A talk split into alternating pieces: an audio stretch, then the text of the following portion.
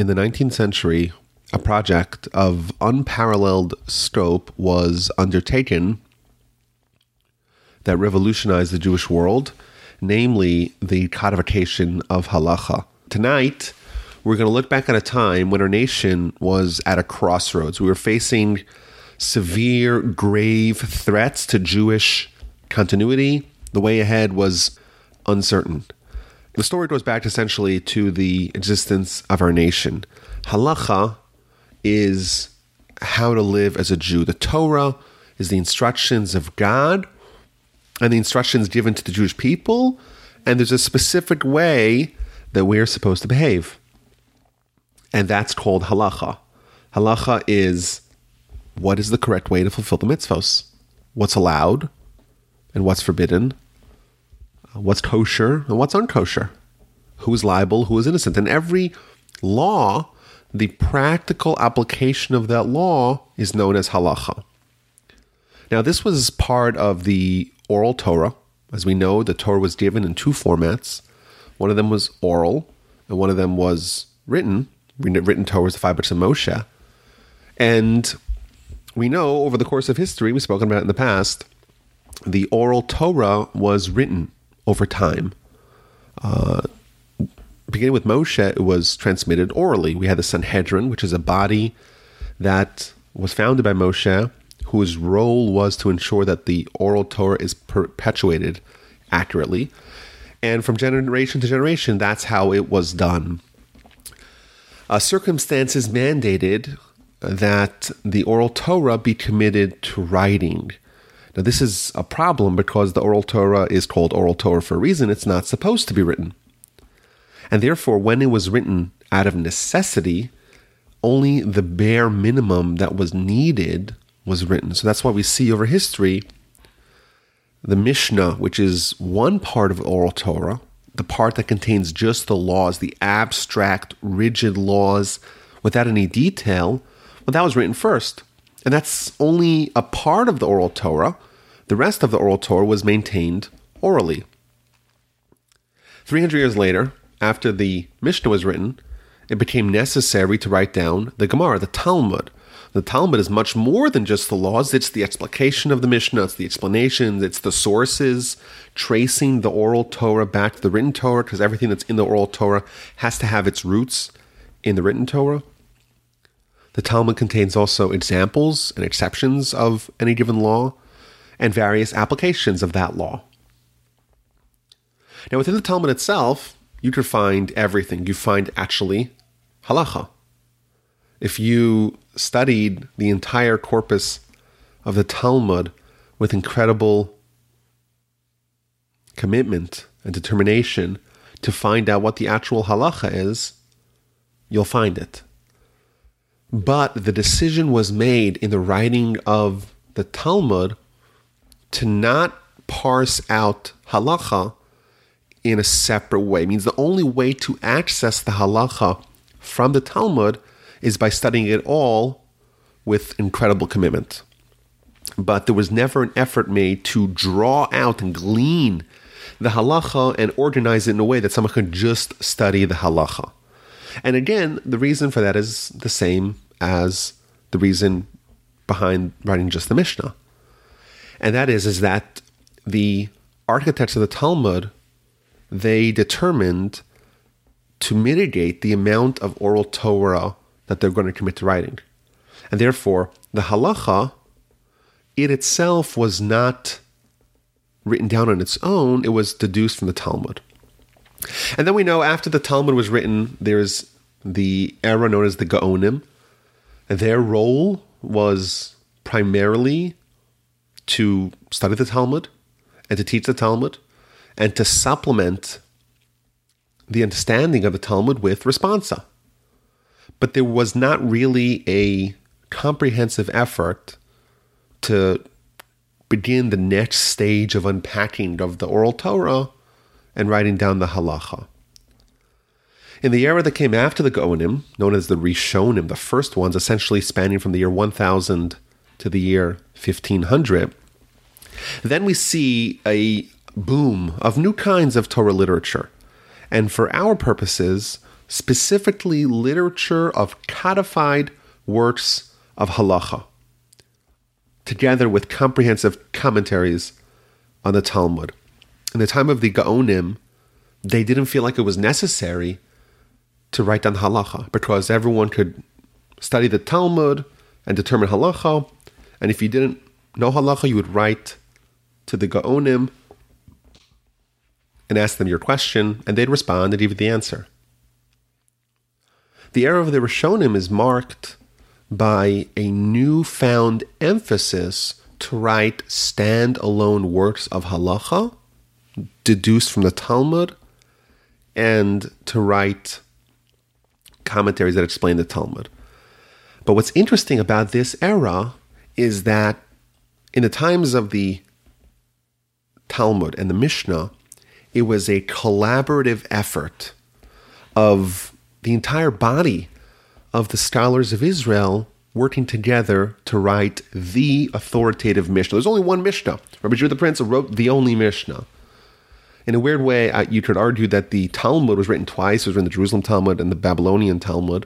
But really, there was only one Talmud. Only the Babylonian Talmud was accepted by all of Israel as being the final authoritative work of Talmud. And during the time of the Rishonim, that great era of a 500 years of giants of Torah, names and people that we've spoken about in the past, there wasn't this collaborative effort where everyone got together and say, okay, let us write the comprehensive, authoritative book of halacha. And over the course of this 500 years, you have many different commentaries in the Talmud. You have Rabbeinu Gershom, Rabbeinu Hanan, of course, the greatest of them, Rashi. Uh, that's not necessarily a work of halacha because that's a way of explaining the Talmudic text. How to study the Talmud, but not necessarily how to draw from the Talmud the halacha. You have another kind of writing, chidushim on the Talmud, which is new insights and analysis of the Talmud. And notably, we spoke about the Tosafos, the Ramban, Rashba, Ritva, amongst many others who did that. In this, in this, this too was directed at explaining the Talmud and contrasting one Talmud with the other Talmud, but it wasn't necessarily dedicated solely on books of halacha. And of course, the Rishonim also continue the tradition of the Gaonim of Rai Responsa, and that the body of response of the Rishonim is staggeringly voluminous. But most significant for our discussion is the efforts made during this time period to write comprehensive and isolated works of halacha, to draw out from the Talmud, to find the halacha amongst the sea of Talmud, and to write a book of just that. Rabbi Alfasi, Rabbi Yitzchak Alfasi, one of the earliest of the Sephardic Rishonim, he wrote his halacha that is found in the back of every Talmud. Of course, we spoke at great length regarding the Rambam, and he went even further. He abandoned the Talmud entirely, or the format of the Talmud entirely. And he wrote his own book of halacha with his own system 14 books, organized by him, not along the pages of the Talmud. And he even omitted sources. We don't have the sources where he got his laws from the Talmud, but he writes that this is all from the Talmud. And indeed, today, one of the great joys of studying the Rambam is trying to retrace his steps. How did he get from said Talmud to this conclusion? And there were others. There was the Rosh, the Or Zarua, we'll speak in a little bit, the Mordechai.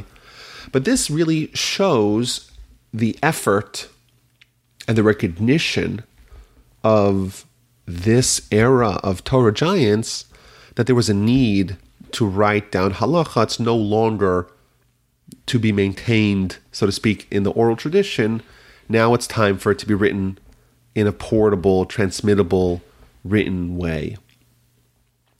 And the Rambam, of course, in his introduction to his work, he gives a history of oral Torah and a history of halacha, and he frames the problem and explains why his book has to be written.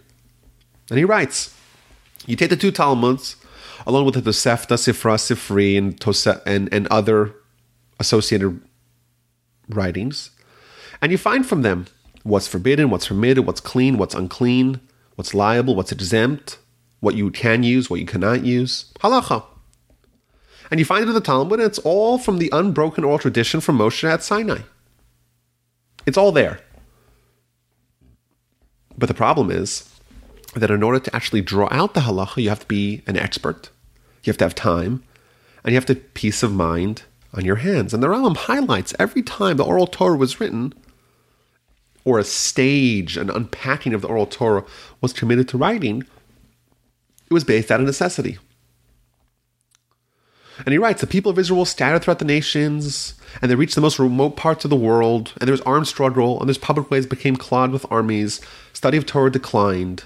Whereas previously was possible to perpetuate Torah. You'd have a teacher, and you have committed students, and they spend years and decades studying, and the transmission of oral Torah would be completed teacher to student, parent to child.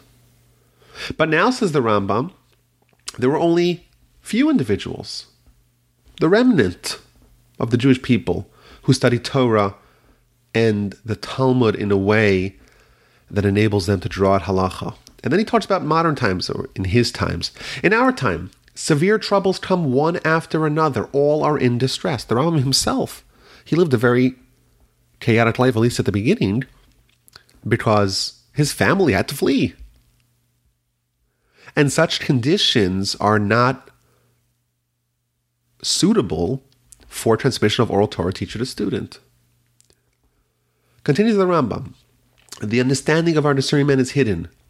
The commentaries, the responses, the questions, and all the subtle laws of the Gaonim, which had once seemed clear, have in our times become hard to understand so that only a few people properly understand them. And one hardly needs to mention the Talmud itself, Babylonian Talmud, Jerusalem Talmud, Sifra Sifri, Toseftot, which all require a broad mind, a wise soul, and considerable time before one can correctly know from them the halacha.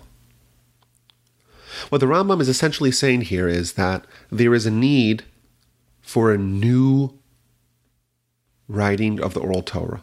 The Mishnah, the laws, was written the Talmud, the explanation of the laws was written. In it is halacha, but it's not codified halacha, it's not drawn out. The emphasis of the Talmud is not to reach the halacha. Yes, it does reach the halacha, but it's not highlighted. The Rambam says, I'm going to do it. For this reason, I, Moshe, the son of Rabbi Maimon the Sephardi, found that the current situation is unbearable. And so, relying on the Almighty, I studied intently all these books to determine from all these works halacha regarding what is permitted, what is forbidden, what's clean, what's unclean, and all the rules of the Torah. Everything in clear language so that the whole oral law, laws, Mishnah, rationale for the laws, sources for the laws, Talmud, and the practical halacha would become thoroughly known to all without bringing problems and solutions or differences of view. Just the bottom line clear, convincing, correct statements in according with the law drawn from all these works and commentaries that have appeared since the writing of the Mishnah. And the Rambam places his book in history. What's the objective of the book? This is so that all the rules should be accessible to the small and to the great. Every commandment, all the rules, all the legislation, everything, in short, so that a person should need no other work in the world, in halacha, but that this work will collect the entire oral Torah, including the positive mitzvos, the customs, the negative mitzvos, since the time of Moshe until the writing of the Talmud as interpreted by the Gaonim. Thus, I have called this work Mishneh Torah, the complete restatement of oral Torah, so that a person reads the written Torah, the of Moshe, and then reads this work, and you know from it the entire oral law without needing to read any other book between them. What the Rambam is telling us, he says, I'm going to make oral law accessible. Oral law is not accessible now it is theoretically, but in practice, it's just not. I'm going to write the book that explains it all. You'll find everything the laws, the Mishnah, the Talmud, and the crown jewel of oral Torah, halacha. Now, the Rambam himself, he still maintained an uninterrupted tradition back to the Gaonim. He still claimed that his father, who was his primary teacher, and his teacher, the Ri whose teacher was the Rif, Rabbi Alfasi, whose teacher was back to the Gaonim, whose teacher was, whose teacher was, whose teacher was all the way back to Moshe. But it was clear that this era, where there can still be uninterrupted tradition, is coming to an end.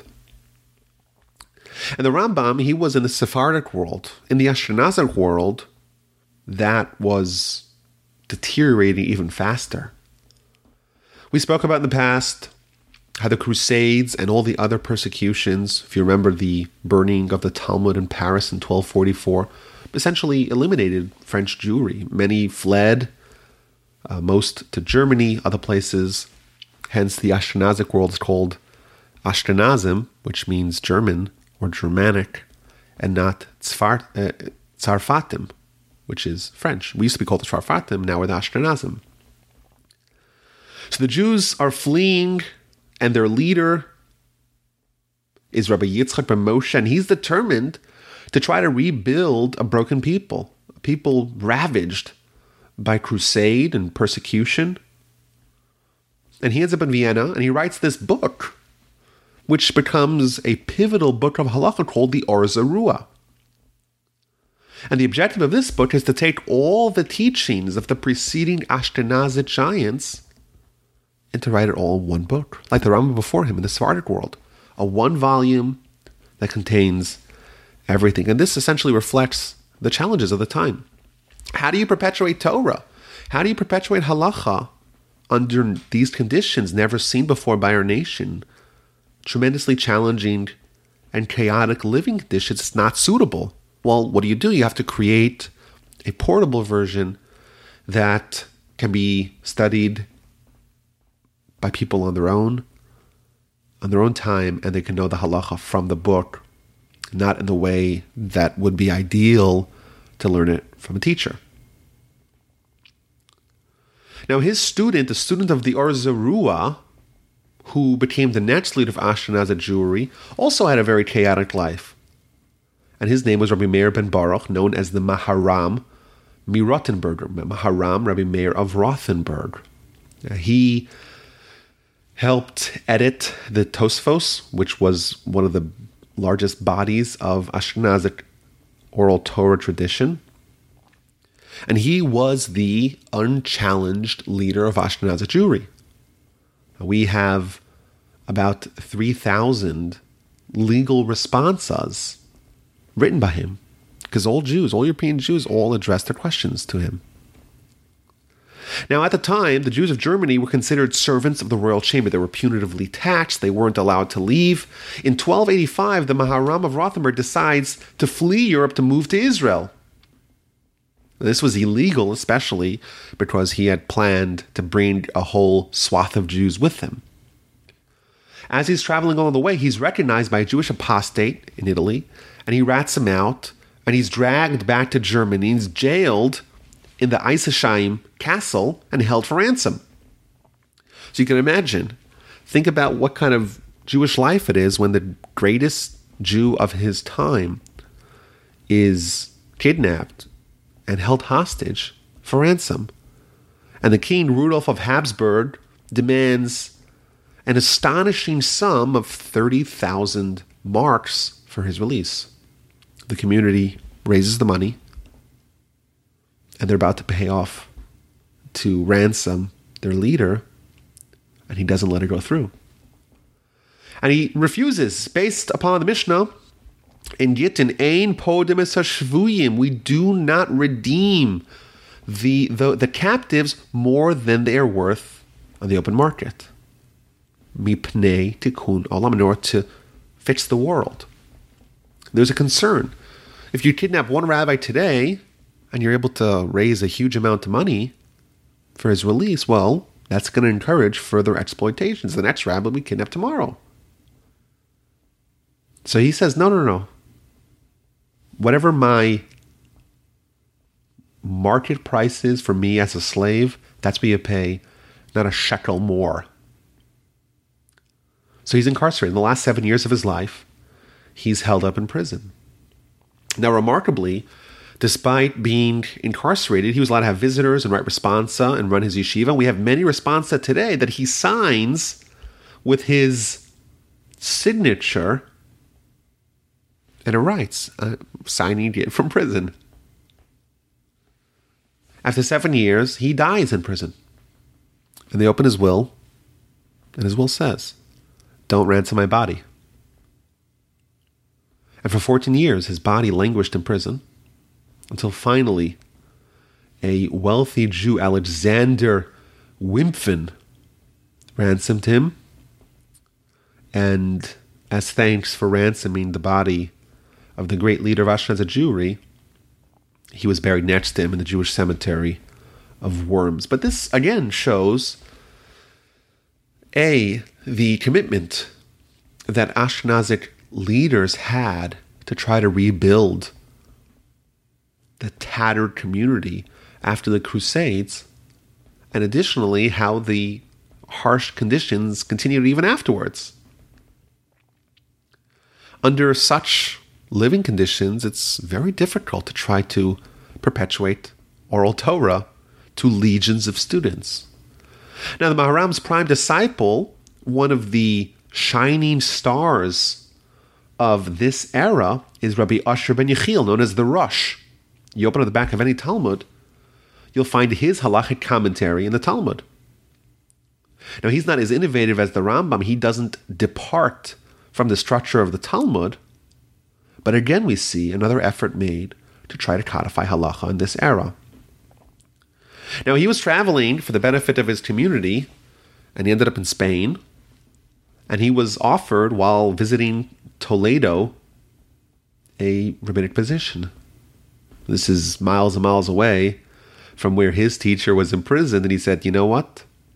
I'm going to accept it. So you have this interesting dynamic where the Ashkenazic leader of his time, becomes the rabbi over the Sephardic community in Spain. Now, he brought with him his son, another one of the great titans of the era, Rabbi Yaakov ben Rabbi Asher, who himself wrote another magisterial and innovative book of halacha known as the Tur, or the Arba Turim. Now, he departs from the Talmud and he starts he starts writing it from scratch, and he organizes it anew. His father wrote it alongside the Talmud. The Rambam wrote it with his 14 books and his own order, which is based upon conceptual order. The Rambam begins with what are the foundations of Torah? You got to believe in God, you have to have faith.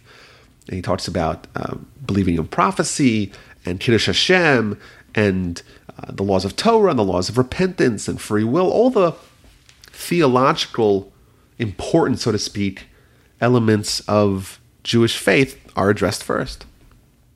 And so he continues. The Tur, the son of the Rosh, Rabbi Yaakov ben Rabbi Asher, he devised a new system. He's going to start it off in chronological order of the Jewish day. So what's the first thing you do? You wake up in the morning. Well, okay, what do you do then? You wash your hands. Let's start with that. You go to pray. Let's, let's continue with that. You put on tefillin. And he does that law in order first the Jewish day, then the Jewish week, and then the Jewish year, and broken down to four sections: Orach Chaim, Yerodeh, Even HaEzer, and Choshen Mishpat. And it's critical for our story because when the Shulchan Aruch is going to be written, it's going to be based upon the Tur. Now, Ashkenaz Jewry with these four great leaders, the Or Zarua, the Maharam MiRothenburg, the Rosh, and the Tur, they rebuilt their ranks thanks to these giants, but they're still living under very oppressive conditions. Now, the Sephardic world is not going to fare much better for that much longer. In the 13th century, the Christian Reconquista of Spain is going to unleash untold terror on the Sephardic Jews living there. Their golden age is rapidly waning. For all intents and purposes, the notion of continued study from rabbi to student, from parent to child, with sufficient time, peace of mind, tranquility to transmit all of Torah, that's going extinct. You have individuals that are doing it, sure. But the notion that oral Torah can perpetuate with halacha being unwritten, that everyone was coming to realize is not tenable. But this era, at least the leaders of this era, they still had uninterrupted tradition. However, with the end of the Rishonic era came the end of the uninterrupted tradition, and hence the problem that is the subject of our talk tonight. How do we continue the knowledge of oral Torah in our nation when we don't have the halacha written down in a formalized, codified way? And we no longer have the tradition to ensure that it is maintained on a national level. Now, thankfully, the Rishonim, like the Rambam, they saw it coming. So they wrote, and they wrote their halacha, and they wrote the commentaries, and they wrote their explanations, and they wrote the chidushim, and they wrote their response, and they wrote and wrote and wrote and wrote. But ironically, you could argue that they wrote too much. Because we had an intricate Talmud. In it, you found the halacha, and that took up a whole bookshelf. And you know what? Every 13 year old boy becomes bar mitzvah needs to know how to live as a Jew. And what do you do? You got to study the whole Talmud before you become bar mitzvah? That's not reasonable for most people. So they scrapped the bookshelf. They didn't scrap the bookshelf, but they realized that the bookshelf of the Talmud is too complex to teach halacha. But they replaced it not with a bookshelf, not with a bookcase, but with a whole library of Rishonic halachic literature of all types. You're back to square one. Paradoxically, now, after the era of the Rishonim, there's too much options, too many options of codified halacha. How do you determine which one to follow? Do you choose just one of them? Now, for some, the answer was yes. The Yemenite Jews, for example, they follow the Rambam in every one of his rulings. He, because of his efforts to save the Yemenite Jewish community from their existential problems, they accepted him as the final word of their halacha. What about everyone else? It was a grave problem. In the 16th century, after the era of the Rishonim came to an end, several pivotal characters in Jewish history stepped up and forever changed the landscape of Jewish living. The greatest of them is Rabbi Yosef Karo. He was born in Spain in 1488, and as a young child, he's three years old, he's fleeing with his family, along with hundreds of thousands of Jews during the expulsion of Jews in 1492. They leave Spain, their ancestral homeland, for millenn- for centuries. And they stop along several places along the way. They end up in Turkey for a little bit. They spend some time in Greece and Italy. Ultimately, they settle in Tzfat in northern Israel. And he's going to go on to become one of the most significant and transformative Jews of his time. And he's going to be the catalyst for the next great development of Torah and the next codification of oral Torah. When describing this persona, no superlatives will suffice to describe his impact. He was a genius and a scholar and a tzaddik of astounding proportions. Today we're going to focus not so much on his personal character, but the literary and halakhic works that he wrote, which were unmatched in their influence. He set out on this quest to codify halacha. And in his introduction to his magnum opus, Bet Yosef, he outlines the need to codify and standardize halacha. And he sets out to write the definitive book, which includes all the applicable laws, all the explanations, everything sourced from the Talmud, all the disagreements, all the discussions, all the debates, all the commentaries, all the positions to lay out the land and to determine halacha. And he writes in his introduction that in order to avoid unnecessary duplication, he chose to base his work on the work of a predecessor. So, who does he choose? Well, initially, he chooses the greatest halacha book of them all, the Rambam. And he begins writing a commentary on that. Ultimately, he changes his mind. Because the Rambam only offers his conclusions. The Rambam doesn't source his positions in the Talmud. It doesn't tell us about the existence of other positions. And he even notes that you open up one book of halacha and you see an authoritative stance and you assume that no one else disagrees. And the truth is, is that there are mountains, as he called, as, as they're called, giants of Torah who disagree. And that's the problem. And the Rambam gives only one angle, only his angle, only his conclusion. And he realizes the Rambam, the book of the Mishneh Torah, is not a good candidate to write his book upon because of the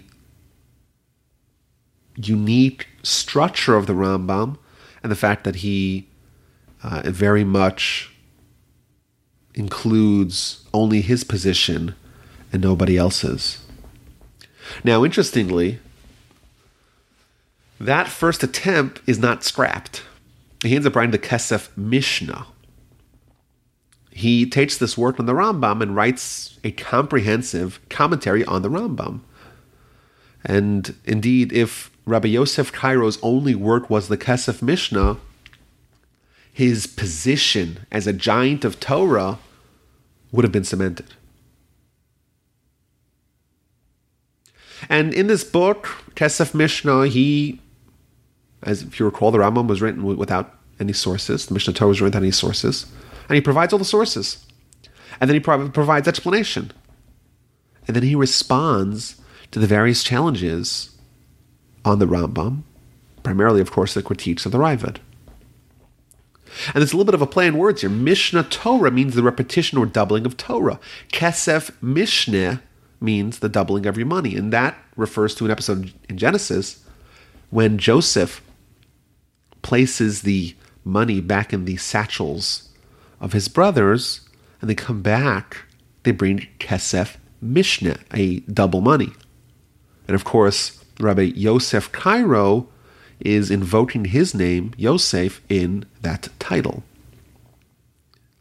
This comprehensive commentary on the Rambam is included in the margins of all subsequent editions of Mishneh Torah. But this was not going to be the book he uses as a baseline for his work on halacha.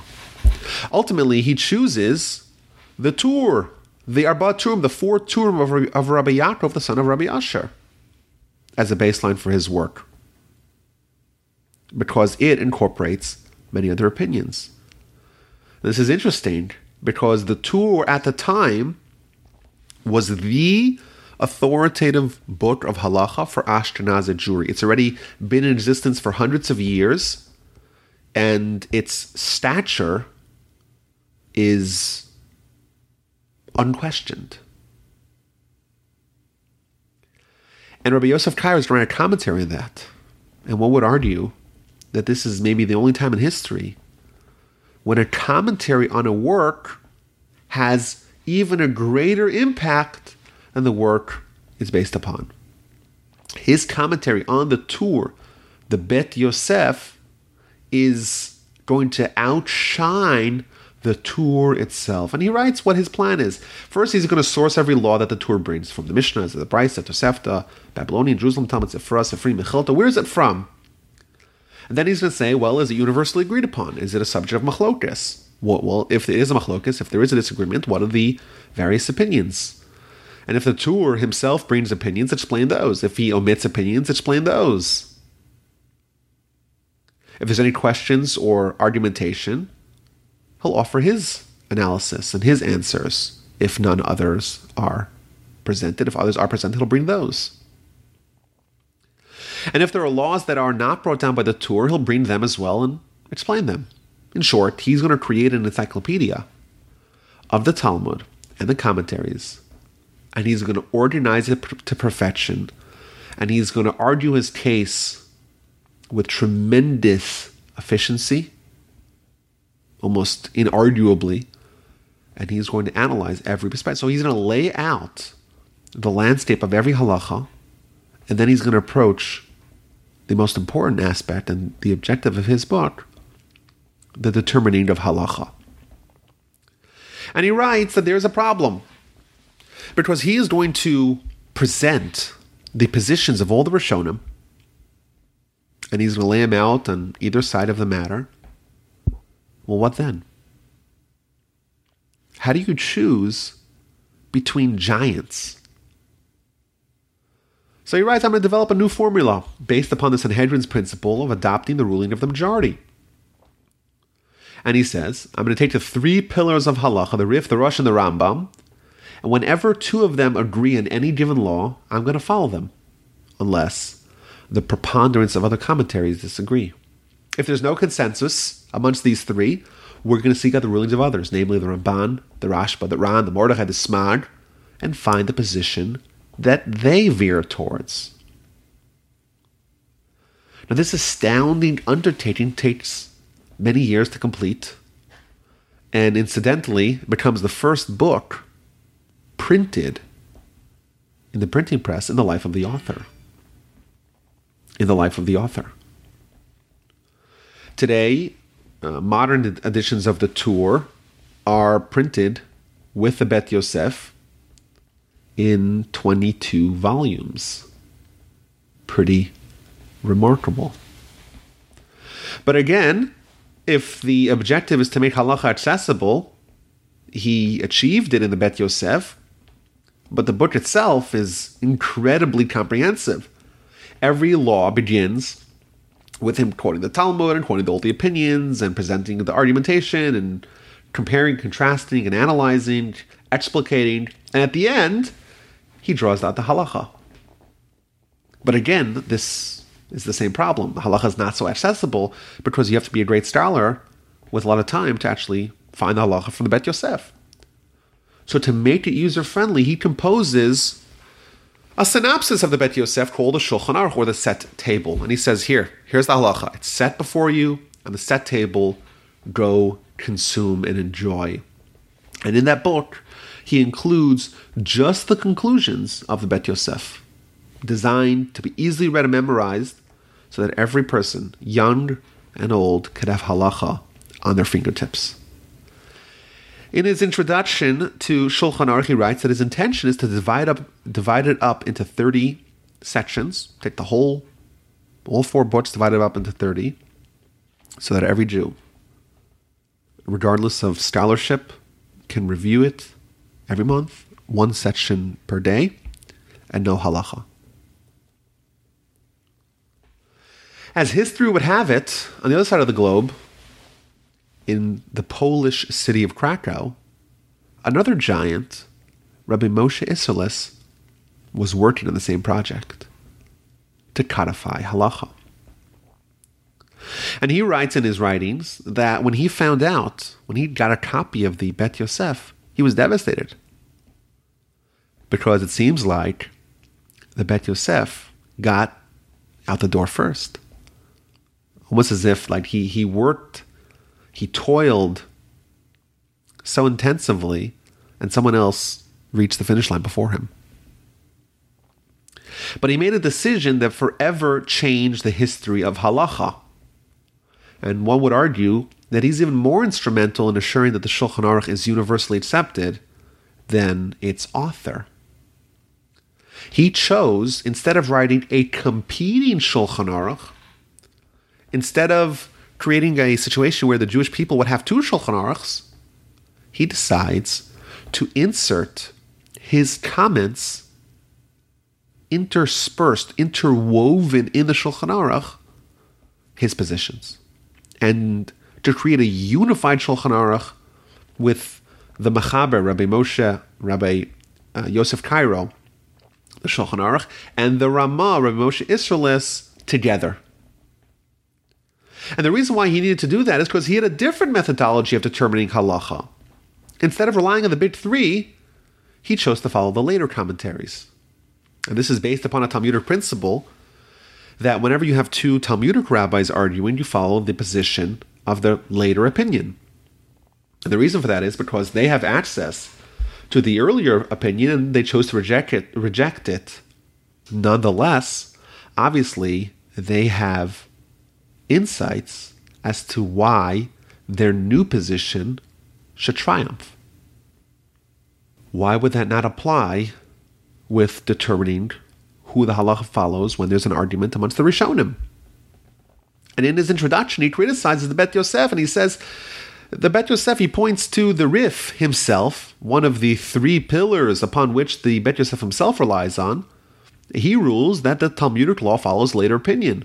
So if in Talmudic law that principle holds, why would it not hold in determining Rishonic law? And more than anything else, Rabbi Isserlis was bothered that the Bet Yosef's conclusions in the Shulchan Aruch sometimes clashed with accepted custom of Ashkenazic communities, which were primarily based upon the later Ashkenazic rulings, the Or Zarua, the Maharam Rothenburg, the Mordechai, the Rosh, the Tur. But in his humility and visionary sense of possibilities, he chose not to author his own book of Ashkenazic law, rather to insert his glosses to the Shulchan Aruch. By doing it in this manner, he ensured that there would be only one Shulchan Aruch for the entire Jewish people to rely upon. Following the tradition of Rabbi Karo, he, he too wrote his positions in a longer, more detailed fashion known as the Darkei Moshe, which is on the Bet Yosef on the Tur, and in a succinct, synopsized version on the Shulchan Aruch, which he named the Mapah. Well, if the Shulchan Aruch means a set table, Mapah is the tablecloth laid upon the set table of Rabbi Yosef Cairo. Very quickly, this Shulchan Aruch, together with the comments of the Ramah, became the centerpiece of Jewish law. It codified halacha and incidentally spawned a new era of halachic words very quickly. An enormous corpus of commentaries are written upon it.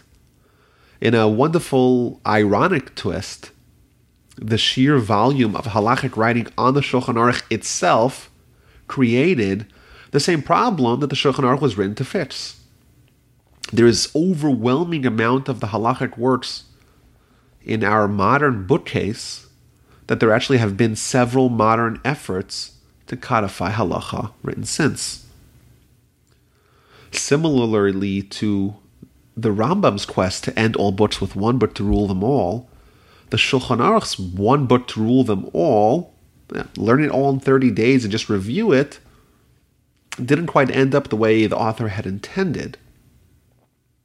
Nonetheless, I would argue that the greatest achievement of any work in any genre is that it redefines the arena, the discussion, the genre itself.